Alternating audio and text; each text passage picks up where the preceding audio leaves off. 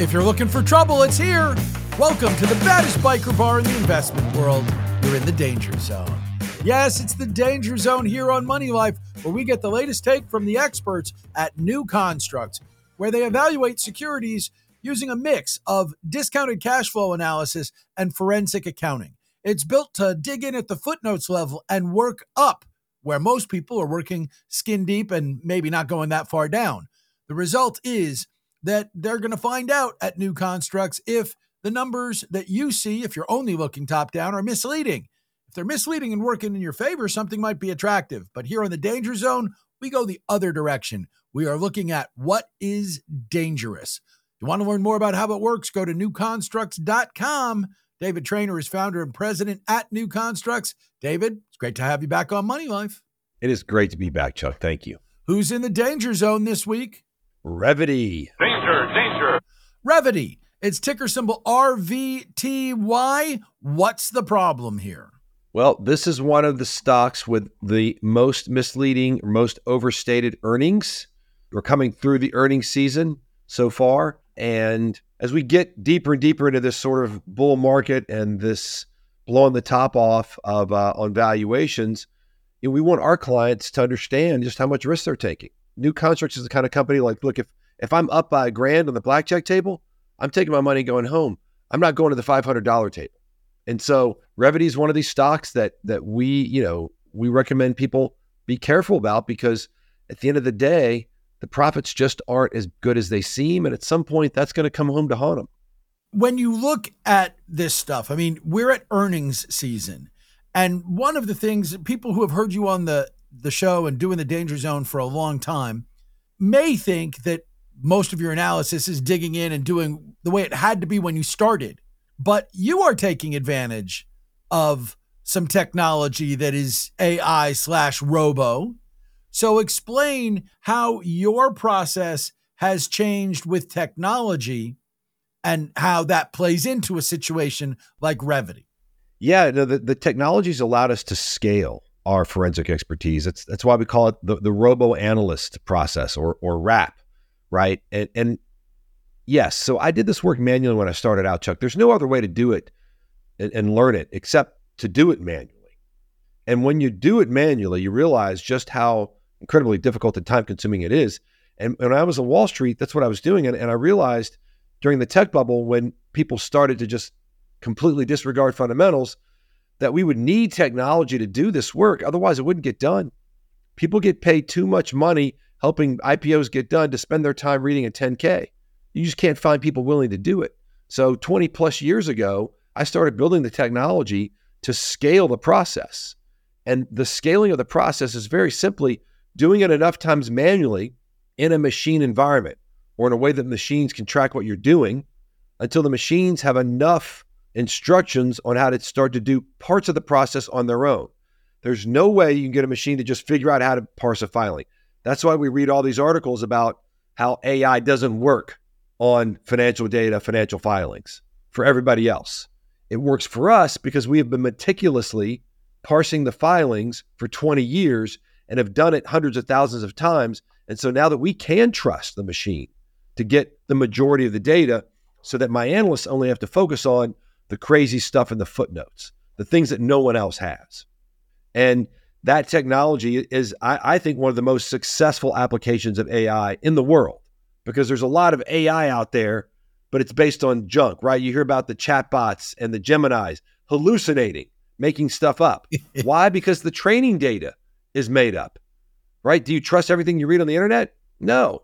Well, that's what Gemini and ChatGPT, that's what they use, right? Our training data has been carefully vetted millions of times. We have tens of thousands of algorithms that crawl the data and check to make sure it's correct. And we have tens of thousands of, of filings and models and analytics that have been out there in the marketplace and rigorously checked by people like Chuck, by people that are PMs at some of the largest money management firms in the world, like the, the biggest quant firms in the world, all paying us and looking at our data. And guess what? If they find an error, they let us know. And that's been going on for 15 years. So an enormous amount of proven marketplace product, proven stock picking track record, but also tons of work going into building the best database in the world, the best training data, training data in the world to drive, I think, one of the best applications of machine learning and AI that's ever been.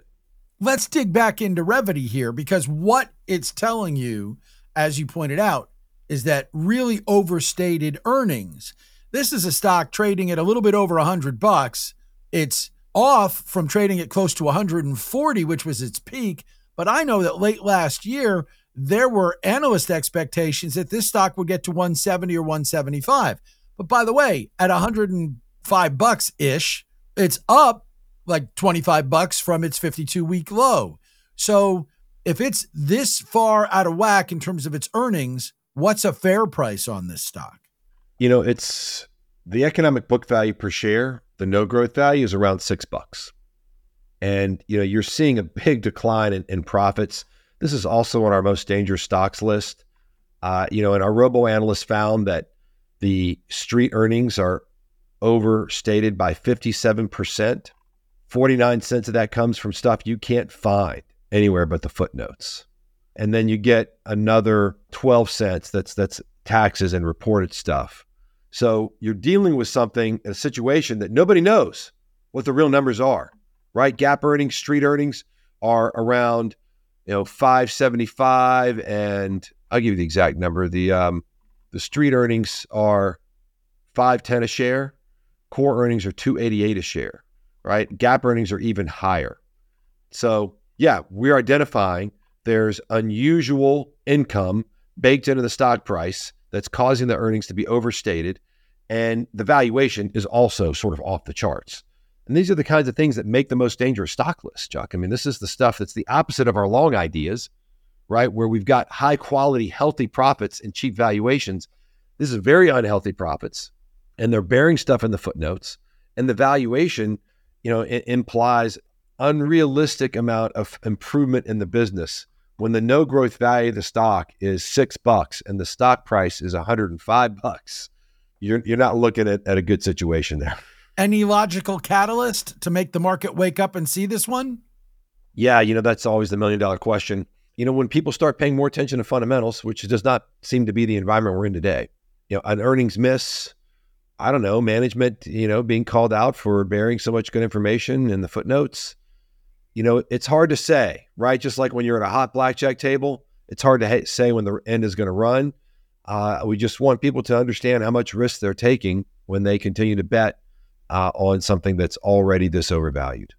And in this case, the bet is on Revvity. It is ticker symbol RVTY. It is in the danger zone, dramatically overpriced. Again, trading at about 105 bucks a share, and it is worth, depending on how you slice it, about six was what you heard on this one the Danger Zone pick this week. Learn more at newconstructs.com. They're on Twitter at newconstructs. And David Trainer, my guest, their president, he's on Twitter too. He is at the real D Train 37. David, great stuff. Thanks as always. Thank you, Chuck. Good to be with you. Well, you've got all the details on this one. So uh, for us, we're going to turn our attention to what's next, which is the market call. Bill Davis from Stance and the Stance ESG Fund will be here talking stocks when we come back in just a moment. Oh, wow. This is actually pretty dangerous.